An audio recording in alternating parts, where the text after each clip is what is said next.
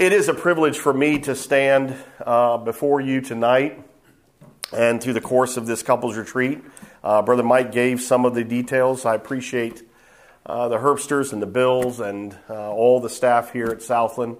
This has become a special place to us because of special friends. And privilege to stand before you tonight and through the course of this weekend. And if I do a really poor job, you can come back next weekend and hear another set of messages and so forth. No, I think next weekend is full, so there must not have been anything going on in Louisiana.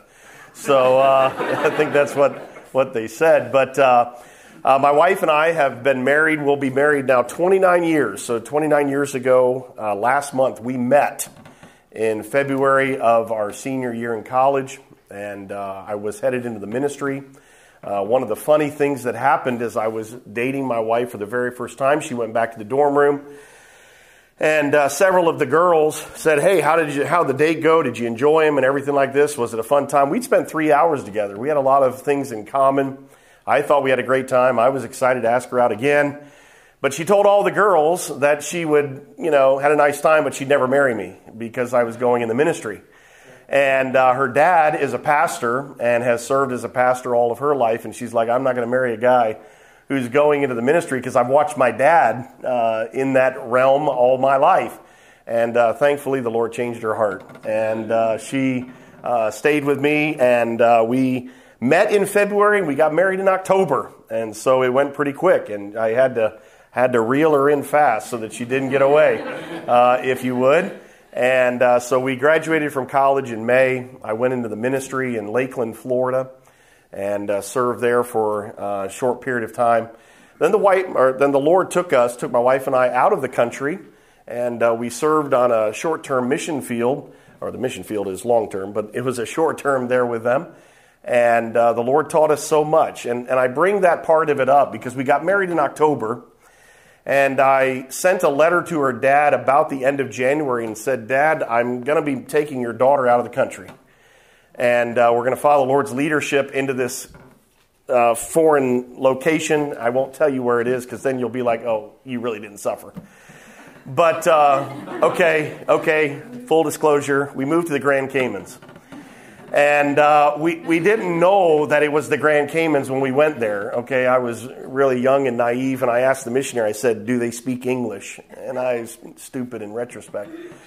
But my wife and I, so we get married in October. We moved to the Caymans, set up shop, leading the church and everything like that in the absence of the missionary. And one night, a gentleman named Joe and his wife Barbara, Caymanians, called us and said, "Pastor Todd, we need you to come over." And I said, "Okay, my wife and I will be there later on the night after supper." And he sat down across from the living room there and everything like this, said, "Pastor Todd, we've been married for 25 years, and we need some marriage counseling." I said, "Well, in my vast array of knowledge of 4 months and all that I've accrued in my relationship with my wife, let me help you with your needs." And I thought to myself, I said, right then, I don't have anything to set before them. They've been married for 25 years. They've been involved in it far longer than me, but the Bible does have the answer. Amen. And so the Word of God can help us through each and every decision that we make. And God used that time in our lives. We were really there flying solo and no family and distant from everyone that we'd been with and so forth. And we kind of developed our marriage and everything like that in that short term away from the country and away from everything. And then the Lord's directed our path. We spent 22 and a half years in East Tennessee, and we love East Tennessee, thought we'd spend the rest of our lives there. But the church that I grew up in 2016, went through a number of different issues, and they were in need of a pastor. And so the Lord opened the door for me to go back to where I was born and raised, and that's not normal. And it's very humbling to think that I'd have the privilege to pastor the church that I was born into, and God's blessed us in a wonderful way. I want to get to know you. It's more important for me to kind of know my audience and so forth. So let me ask you all some questions, and maybe we'll get some. Now I don't have a stickum for you for your back, so I'll just ask you. You just have to be honest here as we consider this tonight. All right. So I'm going to ask you some questions here. How many of you, if anyone, has been married less than 6 months Anyone at all? All right. So these are veterans. Okay. All right. How many of you got married within 6 months of the time that you met? Anyone at all? All right. So everybody knew. Okay. Anyone that knew each other for more than 5 years before you got married? All right. You knew each other. All right. Was it because you were young and could not get married, or was it because he just didn't ask? In college, okay, so waiting for the appropriate time, all right. What was the other one there? High school. High school, okay, all right. I think that's Brother Mike and Miss Amy, high school and then college. Anyone else? All right, go ahead. Dad said no. Her dad said no when he first met you? The first time. We understand that. We understand that. That's not a stretch, all right. Is that what happened? So so in my case, you know, again, this dates us, but I had to send a letter to my father-in-law to ask for her hand in marriage.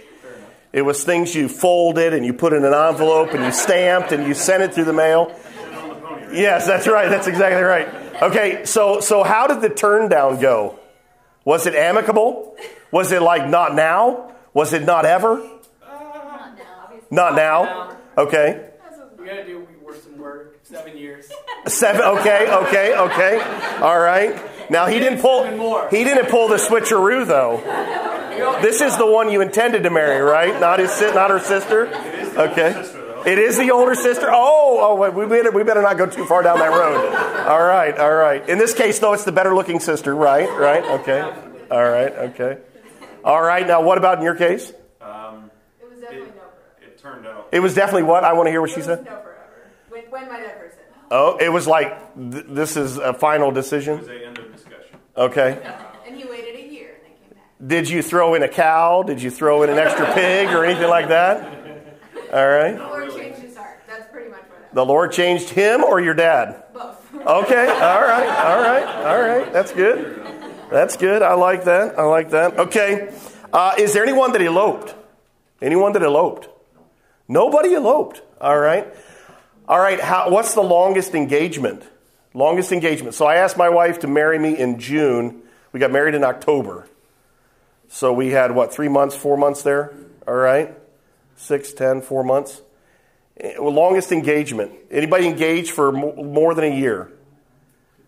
More than a year? Okay, all right. What length of time then between when you got? 15 months? All right, okay. Separation that caused that, or just the planning of the wedding, or school and family. Okay, school and family. Okay, all right, but not trying to twist the dad's arm to get in there. All right. Anyone that's been married more than 50 years? Anyone been married more than 50? Okay, more than 30? Okay, how long? 49 in May. So close to 50. Okay. 31 in May. Okay, all right. 42. Okay, what was the? Was there another hand there? 43. Okay, praise the Lord. Okay, all right. That's fantastic. Okay, let's see here. How many are grandparents? Okay, all right. Quite a few. How many grandkids? 12. 3. Well, 2 and 1 on the way. Okay, so this is mom and dad and son or daughter and son-in-law. Son and daughter-in-law. Okay, what was it like when you asked him to get married to his daughter? I'm getting it right. Okay, all right. The son, you didn't have to ask. Okay, all right. We'll get this straight. Okay, where was the other grandparents here? All right. 7 with 1 on the way. All right. Another set of grandparents. 7, okay, all right. Anyone else over here? All right. 6. Ricky and Lucy, how many did you have? 6. Little Ricky had 6 kids? I did not realize that. Oh, my goodness. 6 kids, okay, all right. 6 grandkids. It's very unlikely that you'll have grandchildren if you don't have children. That's right. All right. So, all right, let's see here. I think that's all that I was going to ask you. So my wife and I have 2 sons. Brother Mike mentioned that. We have a 20-year-old that will be 21 in August. We have a 17-year-old that will be 18 in May, and we are blessed with the two boys. My wife says that it's better that she was in a house full of boys. She was actually brought up with two sisters, so it was a house full of girls, and now she's in a house full of boys. The bathroom's not near as clean. It's quite a bit of a difference there.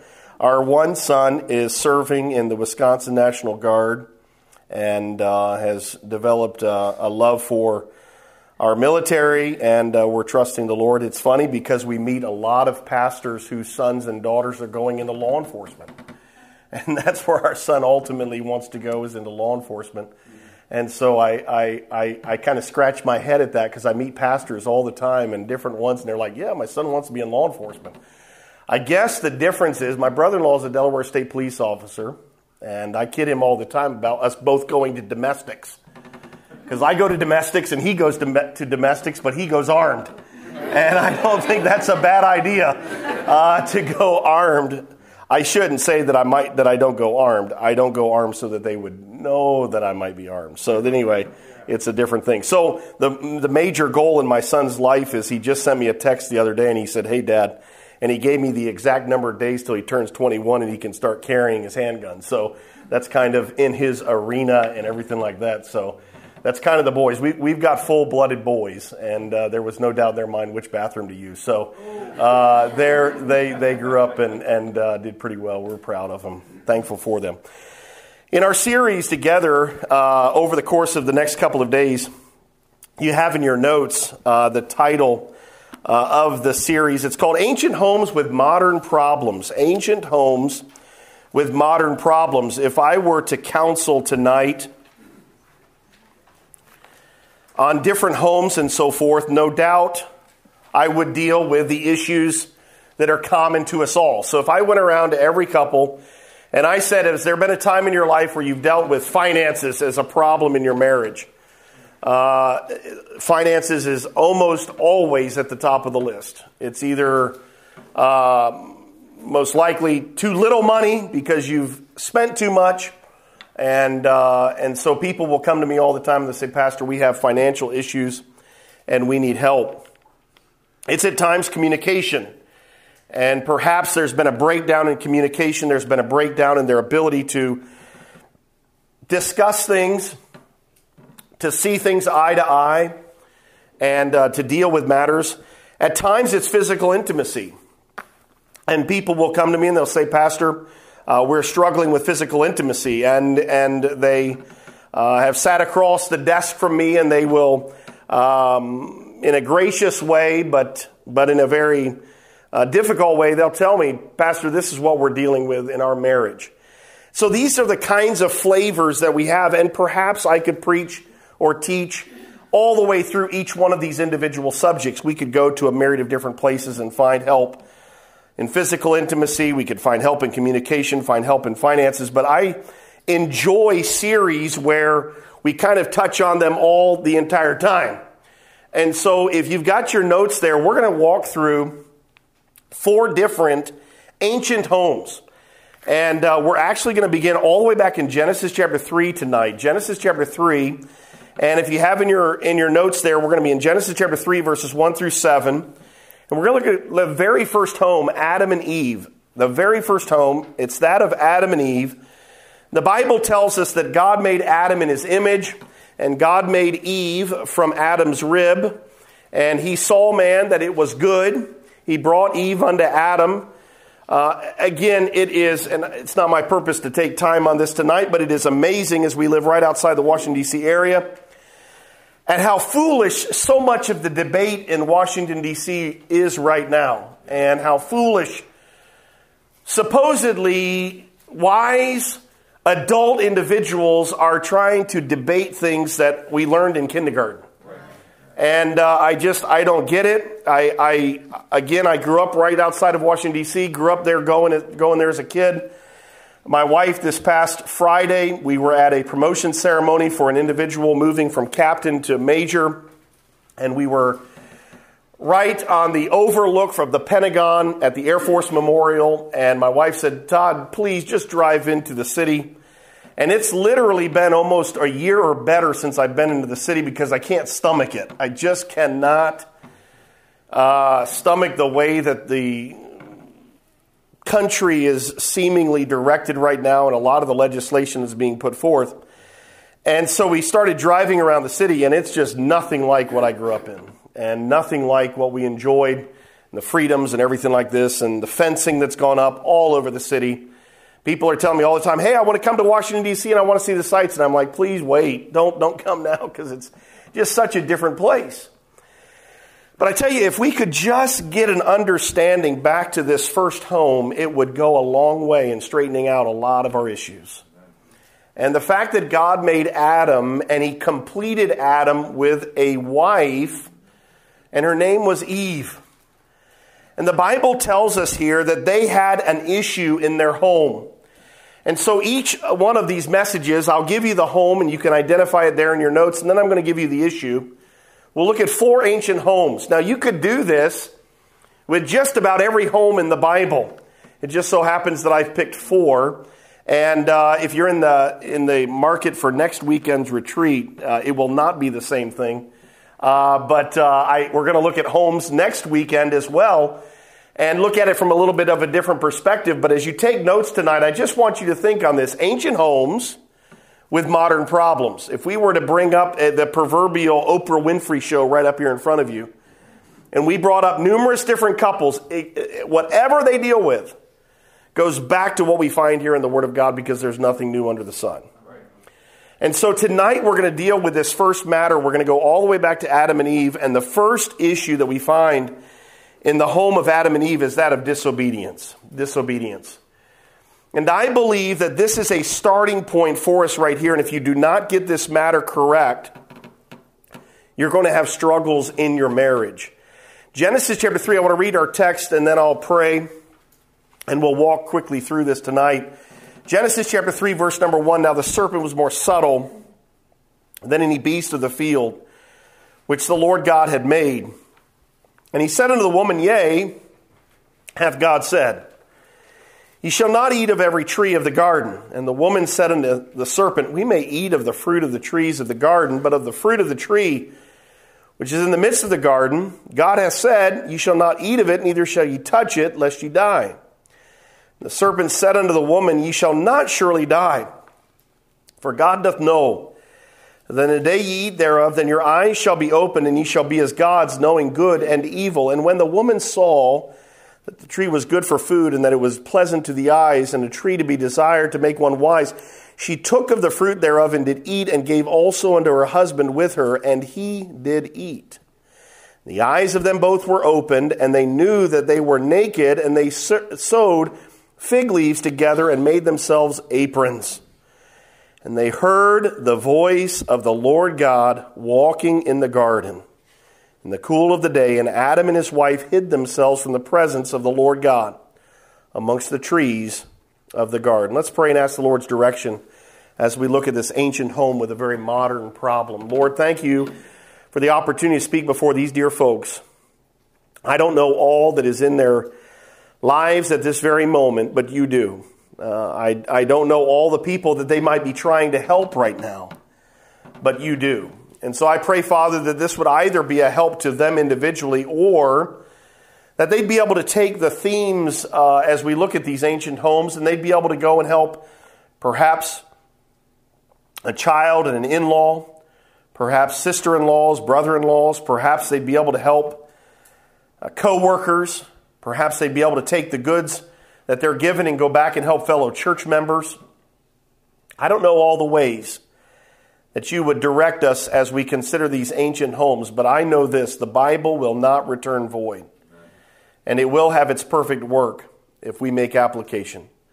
Lord, we pray that you would direct my thoughts tonight, cleanse me of sin, and fill me with your Spirit, that I might be a vessel fit for the Master's use. In Jesus' name I pray, amen.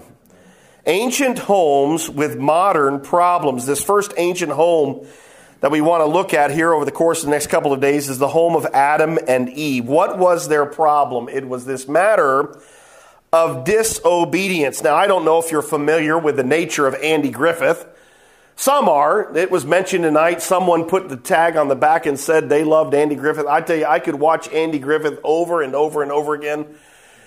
I downloaded the third season because we were going to be flying today, and I started to watch an episode, and I was watching an episode. If you're familiar with Andy Griffith, the debate rages as to who Andy should have married, okay? I am not a Helen Crump fan, all right? So I'm not in the Helen Crump arena. I don't think he should have married Helen. I don't think he should have gone down that path. I'm a Peggy man, all right? I think he should have stayed with Peggy, all right? Well, if you go to the trivia related to Andy Griffith, you find that they removed Peggy from the series because Peggy was too highfalutin for Andy and Mayberry. And so she was only in 4 episodes, but I was watching an episode today where Andy first took Peggy out, all right? Now, for some of you young people, Andy Griffith is a black and white show. And in the old days, the TVs used to be huge and used to have these tubes and everything that ran them and so forth. And we have enjoyed their reruns for now better than 50 years, okay? Andy's going home with Peggy, and man, they had a sweet time out at the lake, skipping rocks. Everything was going smooth until the next day when Barney found out that Peggy's dad sent her a brand new car, and all of a sudden, Barney started talking to Andy. It dawned on me today, the biggest problem with Andy's life was Barney. If he would have dumped Barney all the way back in high school and said, this is a negative influence on my life, he would have been fantastic, but the show wouldn't have gone on. We all remember when Barney left the show, it turned into color episodes, and it went downhill. All right. Now, you say, well, tell me, Pastor, why the Andy Griffith episode? Well, if I can take you to the episode where Barney is waxing eloquent about the jail. Do you remember there are 2 rules in the jail? You remember this? There's only 2 rules in the jail, and it's the Big House episode. There's 2 rules in the jail. Number 1, obey all rules. That's pretty simple. It's pretty straightforward. Number 2, no writing on the walls, as it is hard to remove writing from the walls. That's only 2 rules in the Mayberry jail. You say, man, that would be fantastic. Listen, I'm going to get even simpler with you. Adam and Eve only had 1 rule. Can you imagine their lives and how it must have been to go and do whatever they wanted to do? They didn't have to worry about traffic tickets. They didn't have to worry about law enforcement and yielding. They didn't have to worry about stop signs. They didn't have to worry about theft. They didn't have to worry about anything else. There was one thing that they had to obey.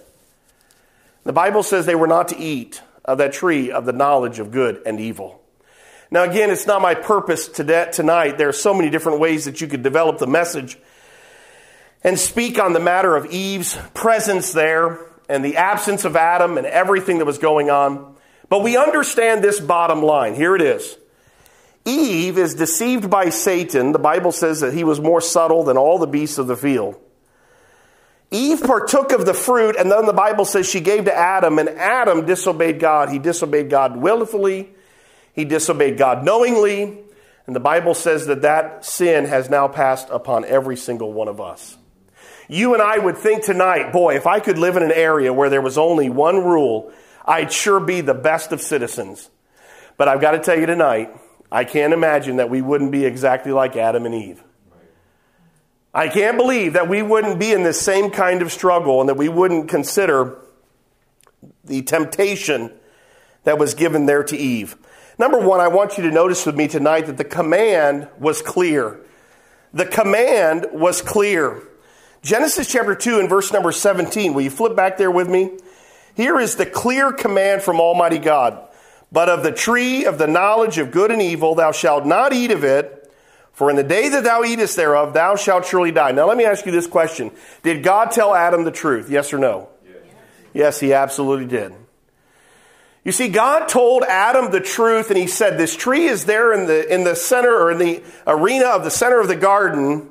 And he said, thou shalt not eat of that tree, for in the day that thou eatest of it, thou shalt surely die. Now, Satan's desire is revealed to us right off the bat in the Word of God, and this is the exact same ploy that Satan takes with you, and this has applications for our marriage. Here it is. Yea, hath God said. Now, Satan is not asking me tonight, hey, look at this fruit. take part in this fruit, Satan isn't revealing himself in the arena of the fruit of the tree of the knowledge of good and evil. But I tell you what, Satan has a lot of times where he will come to me and he will cause me or desire to cause me to doubt what this book really says about my life. Yea, hath God said, husbands, love your wives? Really? Hath God said, wives, submit to your own husbands? I mean, is it really like that? Boy, it's interesting to me, and I find this very, very significant when you and I read Ephesians chapter 5. Before the laundry list of obligations in all of our roles, husbands, love your wives, wives, submit to your own husbands, before the issue of fathers provoking their children to wrath, before the issue of masters, before the issue of children, obey your parents, before any of those roles are revealed, what does it say all the way back in Ephesians chapter 5 and verse number 18? Does anybody know? It says, be filled with the Spirit. You see, I say to you folks tonight, if I'm going to love my wife as Christ loved the church, it will have to be because the Holy Spirit does it through me. If my wife is going to submit to me, it's going to be because the Holy Spirit does it through her. So if you came to me tonight, man, and you said, Pastor, I just cannot love my wife, I'm going to say, you're right. You've got it. The Holy Spirit of God has to love your wife through you. And you know, he will never fail. Wives, I can't submit to my husband. You're right. But the Holy Spirit working in your life can bring you to that place of submission. Children, obey your parents in the Lord. Children are not normally obedient. It's funny. I remember the times that my parents disciplined me more than my parents remember it. And as through the years, I've been able to pastor my parents. And so when I'd be preaching, my parents would hear stories from me, and they'd be sitting there like, I don't remember that. And I'm like, I remember it. And you know what? Now, what's happened now with our 18-year-old, or soon to be 18, soon to be 21, they said to us the other day, just the other day, our youngest son Carson said, Dad, I remember going home one night, and you got so upset with me and Reagan, and when we got home, boy, you tanned our hide. He didn't use that exact word. That's my lingo. But I was like, Carson, I really don't remember that. And he's like, boy, I do. I remember it. Well, the truth of the matter is, folks, that in every single area of our responsibilities, if we are not directed by the Holy Spirit of God, we will never be what God would have us to be. Yea, hath God said. Boy, that is the ploy of Satan in every single one of the arenas of temptation that you face. You see, if he can get you to doubt what this book says, he's got you in perfect conditioning to guide your life wherever he wants it to go. Yea, hath God said, flee fornication. Yea, hath God said, I'll set no wicked thing before mine eye. Yea, hath God said, train up your children in the nurture and admonition of the Lord. I mean, this can go on and on and on. And you know what? It's not a debate amongst the world. It is amazing to me how people sit in churches week after week after week and want to debate me on the clarity of this book. It says it right here in black and white. I'm just not so sure about that. Yea, hath God said? Well, first of all, they doubted God's word. Chapter 3, verse number 1, yea, hath God said, ye shall not eat of every tree of the garden. You see, if we doubt that God said it, then it's easy to convince ourselves that we do not have to live it. If we doubt that God said it, then it is easy for us to convince ourselves that we do not have to live it. If we doubt the validity and application of God's word, we're on a downhill slope of disobedience. They doubted God's word.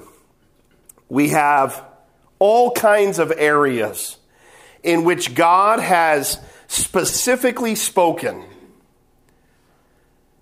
And Satan steps in and says, you know what? I'm not so sure that that was really God's way or God's word. And so the first matter is doubting God's word. The second thing that we come into this matter that was so clear, they departed from God's way. Look down at verse number 6.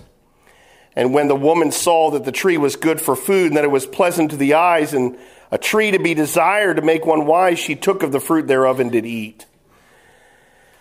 The command was so clear, and yet Satan brought them to the place of doubting God's word, and it brought them then to the place of departure from God's way. The Bible says, "This is the way, walk ye in it." Now, no matter how long you knew each other before you got married, there were still things that were a surprise to you once you got married, okay? One of the things that I love about pastoral counseling with young couples that are going to get married, I love having them in my office. And they come in, and through the years, I've been privileged to do quite a few weddings, and I love participating in weddings. It's such a special day. Love participating with the families. I love the opportunity. But it's amazing to me, and perhaps you guys did this, I don't know. Couples will sit across the desk from me, and they'll say, "Pastor, we're coming for counseling today in preparation for our marriage, but really, we already know so much about each other." And I just sit back and say, "Really? Isn't that wonderful? I'm so glad that you have such great insight and knowledge of each other. This is going to be so easy for you when you get married." And then she begins the process of wedding preparation. And the groom is like, what has happened to her? Nothing's working out. The dress doesn't come in time. The bridesmaids' dresses are not right. The day of the wedding, the hairstyles are not right. Nothing fits as it should. The groom saw this too soon, saw this too late. The flowers aren't right. The bouquets aren't right. I mean, after all, the church is a mess. And they're just like, they're just, who am I getting married to? Well, that's not the end. They get to their honeymoon. Now, we're in Christian circles, okay? So my wife and I both raised up in ministers' homes. 21 years of my life, I'm forbidden from being in a hotel room alone with a woman. So we got married in Elkton, Maryland. My wife's family was predominantly from the area of Elkton. Her grandmother lived close, her grandfather. But the night we got married, we drove down to Baltimore. We were going to spend the night in a posh JW Marriott. And again, growing up, Christian home, Christian circles. We're now in a car all by ourselves. Driving to Baltimore, Maryland. We check into the hotel, JW Marriott. We're flying out the next day. Oh, this is awesome. We get the key card for the hotel room. And we go to the hotel room door. Nervous as jaybirds now. My parents are going to kill me. And I unlock the door with my beloved bride. And I open the door to the hotel room where I'm going in with my bride. And there are clothes strewn everywhere.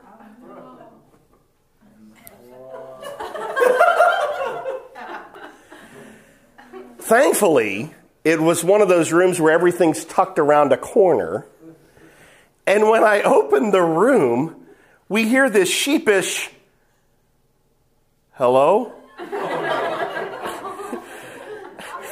And my wife and I are like, hello? Now, I've heard of buddy moons, but this was too much, all right?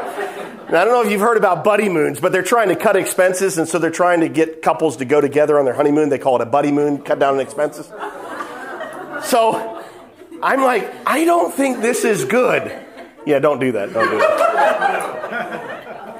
Here, They had given us the keys to someone else's room. This, whoever, we have no idea who was in. We never saw them. We just knew this is not normal. So here's our wedding night. We get into an actual room that's going to only belong to us. My wife is like moving the couch in front of the door. She's moving the refrigerator in front of the door. She's moving everything in front of the door because she's like, that ain't happening to us. And I'm like, we're going to stay the night all by ourselves. Mom and Dad aren't calling. There's no cell phones available at this time. And we're scared to death. And you know what? We're so grateful that our parents trained us up. That as awkward as that first night was, my parents and her parents trained us up to do it God's way. There's a lot of temptations out there for young people. You've got young people, you've got grandkids, you've got children of your own. There's all kinds of temptations for our 20-year-olds, for our 18-year-olds, for our 12-year-olds. And Satan is just right there saying, yay, hath your parents said? Hath God said? Your parents are crazy. They don't know what they're talking about. They're trying to deprive you of a good time. And the truth of the matter is the command was very clear. Do what is right. Do what is right. Obey my word. Stay in my way. And the Bible then goes on to tell us after the command that was given was so clear, we also find a second thing, and we find it very clearly as well. Here it is, number 2, the consequences were certain. The command was clear, but number 2, the consequences were certain. Look at the end of verse number 17 from chapter 2. The Bible says, in the day that thou eatest thereof, thou shalt surely die. This is not a negotiable issue. This is not, let me think it over, and maybe I'll come up with a different punishment. No, the command was clear. They doubted God's word. They departed from God's way. And yet God had made it clear that the consequences were certain. Now listen to me carefully. Satan will always seek to hide the consequences. He's a master of it. My aunt sent me a note many years ago. And she's the sweetest of aunts. She always said to me when I was a kid growing up, she's like, Todd, you should really kiss whoever you're going to get married to before you get married. She's a godly woman. She really is. But she said, you really should kiss them before you get married. I was like, hey, Aunt, you're right, Yeah, here is her philosophy. She said, what happens if you get on that wedding day and he says, now, bride, your husband, you can kiss the bride, and you don't like the kiss? You're sunk. And so that was her thinking. She was like, oh, you've got to kiss her before you're going to get married. And just make sure that you like the kissing. All right? You say, well, why'd you share that one? I shared that one with you to share this more serious one. She said, it's interesting to me how many men are trying to change the skirt and the person in the skirt so that they can have a better marriage.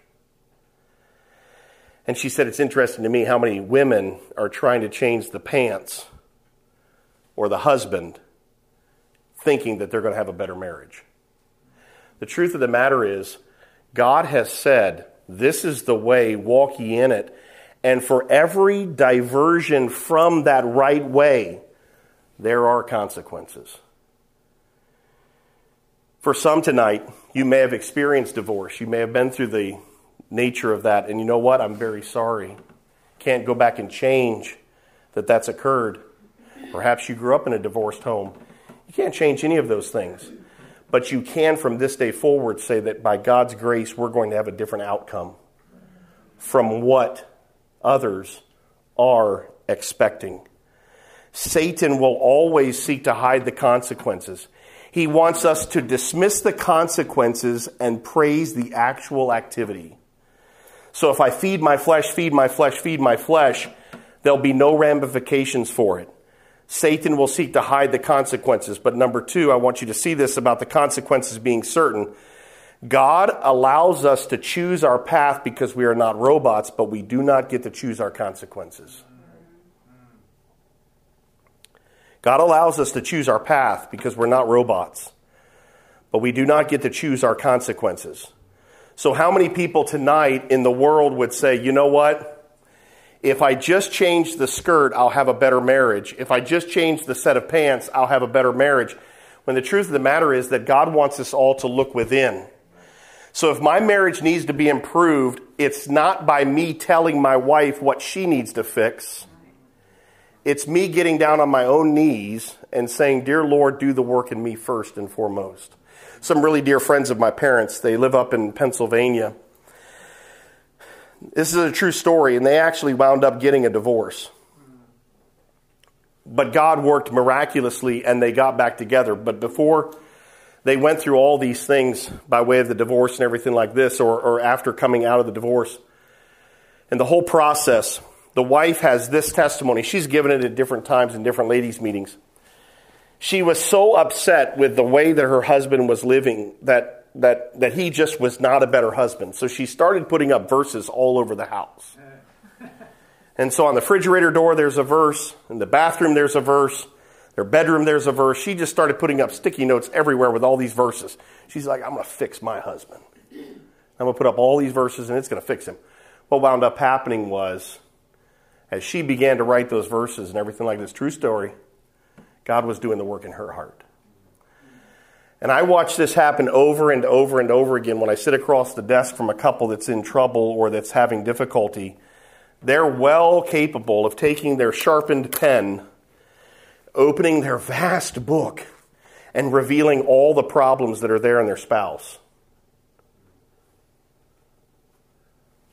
But I don't know that I've ever had two individuals come into my office and say, Pastor, we've got problems in our marriage, and let me tell you what I've done wrong to bring it to this place. You see, we all must understand that we have the opportunity to make wise choices. We have the opportunity to make poor choices. We're not mind-numbed robots. We live in a world that wants to dismiss the consequences. We want to participate in all different kinds of fleshly appetite things and then pretend that there'll be no consequences. But the truth of the matter is that God says, yes, there will be consequences. And he said to them, in the day that thou eatest thereof, thou shalt surely die. Let's go to number 3. The command was clear. The consequences were certain. And then number 3, this is this early home. This is this ancient home with a modern problem. Problem of disobedience. Their choice was catastrophic. Their choice was catastrophic. Now, I won't take time to read this, but you can write in your notes, Genesis chapter 3, verses 14 through 24. Adam and Eve lost their created perfection. Adam and Eve lost God's constant presence. Adam and Eve lost their contact with paradise. God made a move. You see, they made a choice to disobey God, and now all of creation has been affected by their disobedience. Now, can I say it to you this way? You and I can choose to live in disobedience and think to ourselves that it won't affect anyone else, but it does. So every decision that I make has an impact on my wife. Every decision that I make has an impact on our two boys. In truth, a decision that I could make tonight would have a deep impact on my parents. A decision that I could make tonight would have a deep impact on my in-laws. We're not islands. So God's given a clear command. Husbands, love your wives. Wives, submit to your own husbands. Satan steps in and says, yay, hath God said? Don't believe any of that. Go your own way. Do your own thing. Perhaps tonight your marriage is on good ground. But boy, Satan just would love to fly out the lure that's going to pull you away at any given moment. It's interesting to me in 1 Peter chapter 5 and verse 8. The Bible says the devil is a roaring lion, walketh about, seeking whom he may devour. I remember in the old days of cartoons, there was a specific cartoon, and I don't remember the nature of the rest of the cartoon, but I specifically remember that a lion comes out of the jungle and sits down because he's going to eat one of the main characters, okay? And so the lion comes out of the jungle with the great roar and everything like this, and then the lion daintily pulls out a napkin and begins to tie it around its neck, daintily pulls out a fork and a knife, and daintily says, okay, this is going to be a great meal. You know, I will never forget that as by way of this illustration in 1 Peter chapter 5 and verse number 8. Listen to me carefully, and we'll close here tonight.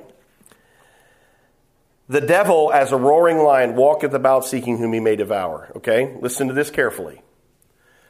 I believe with all of my heart the devil walks about looking for marriages, looking for families, husbands, wives, children. The devil, as a roaring lion, walketh about seeking whom he may devour. Listen to this. He wants to leave no shred of evidence of what once existed. So if you've ever traveled, if you've ever been in any arena where you've seen how a lion eats, they don't pull out the napkin. They don't pull out the fork and knife. They devour their food, and they leave no shred of evidence of what once existed. And I say to all of you tonight, for everyone that you have the opportunity to influence with your children, with your grandchildren, in every marriage, listen to me carefully. Satan wants to destroy your marriage and leave no shred of evidence of what once existed. So he wants to drive a wedge between me and my wife. He wants to drive a wedge between our children and us. He wants to drive a wedge in everything he can. And he wants us to be 10, 15 years down the road and have someone come by and say, tell me about your life. Well, I got divorced 15 years ago. Tell us about your spouse. Well, we had a bitter, bitter fight in court. What happened to your kids? I don't know. I haven't seen them in 14 years. Do they have any grandkids? Have no idea. Satan wants to leave no shred of evidence of what once existed. And we go all the way back to this ancient home, and we find that they had a real problem, and that real problem was disobedience. It brings me to this. Folks, this is the way, walk ye in it. Amen. It's not palatable to the flesh, but it is the place of most blessing. Now, I wonder tonight, as we look at this ancient home with a modern problem, I wonder tonight if your modern home has this very ancient problem. And that God would bring you to the place of just saying, Lord, you reveal yourself to me in this word, and I'm going to do exactly what the Bible says I ought to be doing as a husband, as a wife, as a father, as a mother. I'm going to abide by your book because I sure don't want to have this ancient problem in our modern home. Let's pray. Father, thank you for the opportunity to again gather tonight. I pray that this has been a help. We've just touched the surface tonight in one area of disobedience, and I don't know but that there are couples here tonight that are just on the fence of this matter and really believing what the Word of God says. It is my prayer that each of the marriages are strong. And of course, we'd come to a time like this thinking that the marriages are in good shape. They've put forth the effort. They've put forth the time. They've put forth the money to be able to come away for a time and a couple's retreat. So that speaks good. It speaks good things. But perhaps in the privacy of the home, there's a husband that doubts what God says. Perhaps in the home, there's a wife that just doubts what the Bible says. And tonight you'd use the story of Adam and Eve where there was a very clear command. And the consequences were very certain. In the day that you eat of it, you will surely die. That's exactly what God has said about the nature of our marriages and what will be successful and what will end in disaster. Adam and Eve made a catastrophic choice. They disobeyed. And their disobedience affected not only them, it affected their children, and it affected all of mankind. For the Bible says that in Adam all have sinned. Again, as we begin to further unfold these ancient homes with modern problems, Lord, I pray that we take a very real look at our modern home. We just say, okay, Lord, see if there be any wicked way in me. See if there be anything, Lord, that Satan would use as a lure to catch me in a fleshly desire and in a direction that will ruin. Well, I've watched a lot of young people that have given into Satan's lures. I've watched a lot of marriages in which one spouse or the other is given into Satan's lures. And so I pray for these dear folks tonight. In the quietness of this moment, Lord, would you bring conviction if conviction is necessary? In the quietness of this moment, Lord, would you put a name or a face upon the heart of each one that is in a position to help someone else? And perhaps right now they're burdened for a friend that's just really dealing with this matter. And you'd put their faces or names on their heart tonight, and that we'd look for opportunities to be able to help. I know my wife and I, even tonight, we have nephews that are away from you right now. And Lord, I pray that you bring conviction to their heart. Both of them know better. And both of them at this very time and moment are walking in disobedience. And Lord, we pray that you'd bring conviction to their hearts. This ancient home had a very modern problem. Lord, would you help each one tonight? In Jesus' name I pray. Amen.